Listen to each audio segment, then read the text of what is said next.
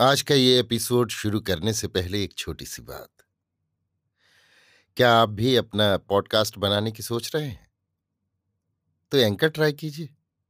ये पॉडकास्ट बनाने का सबसे आसान तरीका है। नंबर एक, ये फ्री है। नंबर दो, इसमें कई सारे ऐसे टूल्स हैं जो आपको अपने फ़ोन और कंप्यूटर पर रिकॉर्ड और एडिट करने की फैसिलिटी देते हैं। नंबर तीन आप अपने पॉडकास्ट को डिस्ट्रीब्यूट भी कर सकते हैं, जिससे इसे स्पॉटिफाई और दूसरे प्लेटफॉर्म पर सुना जा सके।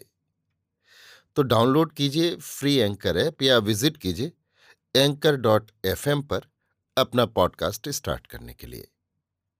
ये तो थी एक छोटी सी जानकारी, और अब शुरू करते हैं एपिसोड का सिलसिला। तो आज के एपिसोड में लीजिए सुनिए। सूर्यकांत त्रिपाठी निराला के लिखे उपन्यास, प्रभावती का भाग तेईस, मेरी यानी समीर गोस्वामी की आवाज़ में। रात का तीसरा पहर अभी पूरा नहीं हुआ। वैसी ही सजी हुई विद्या हाथ में दीपक लिए अकेली काराद्वार पर उपस्थित हुई। महाराजा धीराज की इस नर्तकी से कान्यकुब्ज के सैनिक तुष्ट रहते थे। इसका एक कारण था। अधिक उपार्जन सम्मान पाने वाली अपर नर्तकियों में जैसे विद्या में अहंकार न था। स्नेह के विचार से ये महाराजा धीराज के अधिक निकट पहुँची हुई थी। सिपाहियों से सरदारों तक सभी को ये रहस्य ज्ञात था। बात सबसे बड़ी जो थी, वो ये कि राज्य विभाग के हर एक मनुष्य को विद्या मीठी मुस्कान से स्नेह सिक्त कर देती थी। उसका ऐश्वर्य स्नेह था। सिपाही दर्प से लड़ता स्नेह से नर्म होता है। रहस्यमय स्नेह की दृष्टि परवाने के साथ कारा कर्मचारी के सामने बढ़ी। खड़ा सिपाही भी देख रहा था। कर्मचारी ने कहा, राजा महेंद्रपाल की मुक्ति का आज्ञापत्र है। परवानी को देखते हुए रख लिया। सिपाही काराद्वार खोलने लगा। विद्या सभंग अंगों से नम्र होकर बोली, आपकी आज्ञा हो तो मैं राजा महेंद्रपाल को रास्ता दिखाकर ले आऊँ।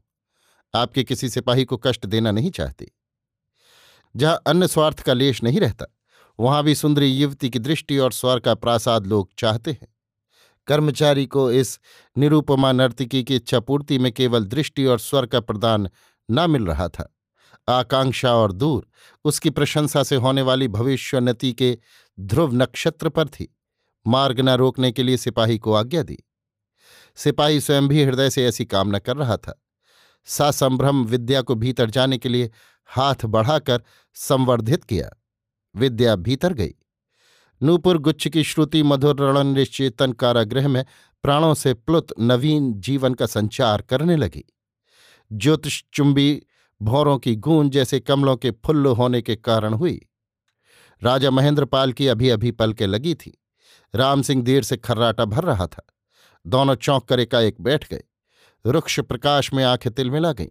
मलकर अच्छी तरह देखने लगे। देखकर, आप आ रही हैं? राम सिंह ने अभिनंदन किया। अचपल दृष्टि से विद्या धीरे धीरे बढ़ती हुई राम सिंह के पास आकर खड़ी हुई। पहचान कर। सिंधु? कहकर राजा महेंद्रपाल आश्चर्य से देखने लगे।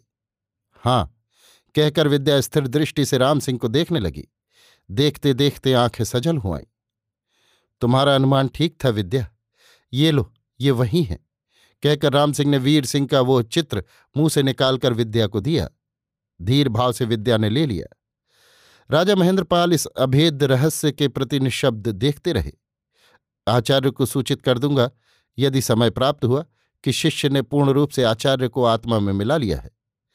संयत धीर शब्द में राम सिंह बोला, विद्या मौन खड़ी रही, केवल कुछ बूंदे आंसुओं की, शरद की शेफाली के पत्रों से ओस जैसे पृथ्वी पर टपकी। चिंता क्या है? इस जीवन में ना मिले तो फिर मिलेंगे विद्या। जाओ। देखकर विद्या फिर स्थिर खड़ी रह गई। कार्य हो गया? राम सिंह ने धीर मंद स्वर से पूछा। हो गया। विद्या ने एक हाथ उठाकर प्रिय के स्कंध पर रखा। दूर रखा दीपक, पार्श्व से दोनों के मुखों को प्रकाशित करता रहा। अच्छा अपना उद्देश्य पूर्ण करो। विद्या फिर खड़ी रही। चाचा, राम सिंह ने मज़ाक के स्वर में कहा, देखिए, मार्ग चलव्यती कराकुलिते व सिंधुहा। फिर विद्या का हाथ पकड़कर द्वार की ओर ले चलते हुए, चाचा, इनके साथ जाइए, आप मुक्त कर दिए गए। फिर दीपक लेकर हाथ में रखते हुए, चाचा को अच्छी तरह दिया दिखाकर ले जाओ, नहीं तो बुढ़ापे में कहीं गिर पड़ेंगे तो दांत टूट जाएँगे, फिर तुम्ही को सेवा करनी पड़ेगी। अच्छा चाचा, चरण छूता हूँ। मंदचरण विद्या साथ साथ राजा महेंद्रपाल काराद्वार से बाहर हो गए। प्रकाश में एक दृष्टि से राम सिंह विद्या की छवि गति देखता रहा। कारा का द्वार फिर बंद हो गया। फिर फिर कर विद्या ने नहीं देखा। सीधे अपने घर की ओर राजा महेंद्रपाल को ले चली। वहाँ कुछ भोजन कराकर उसी समय घोड़े पर चढ़कर सुबह होते होते दूर निकल जाने के लिए कहा और संक्षेप में सारा हाल समझाकर बतला दिया कि अनुकूल कारणों के प्रकट होने के पूर्व वे प्रकाश में न आए। उनके लिए अच्छा न होगा और उसे निकाल कर भी पालन करने की अपनी कृपा का इसे ऋण शोध रूप समझें। राजा महेंद्रपाल प्रभात होते होते विद्या के दिए एक घोड़े पर निशा के कलंक की ही तरह अदृश्य हो गए। महाराज शिव स्वरूप विद्या के पलंग पर बेखबर सो रहे थे। अब तक क्या हुआ नहीं मालूम। ऐसी सेज इस जीवन में पहले पहल मिली थी। जब जगाए गए तब विद्या अपनी बड़ी बड़ी कुल वस्तुएँ प्रातःकाल ही नौकरों को आपस में बराबर बांटकर चले जाने के लिए देकर अलंकारों की एक गठरी बांधकर आवश्यक कुछ सामान और लेकर महाराज वाले घोड़े के साथ अपना घोड़ा सजवाकर पुरुष वेश में भागने के लिए तैयार हो चुकी थी। आँखें खोलकर प्रेयसी को पुरुष रूप में देखकर महाराज ने आश्चर्य से पूछा, क्या है? तुम्हारे साथ भागने को तैयार हो गई। कहाँ? यहाँ, वहाँ, जहाँ चाहो। उठो जल्द।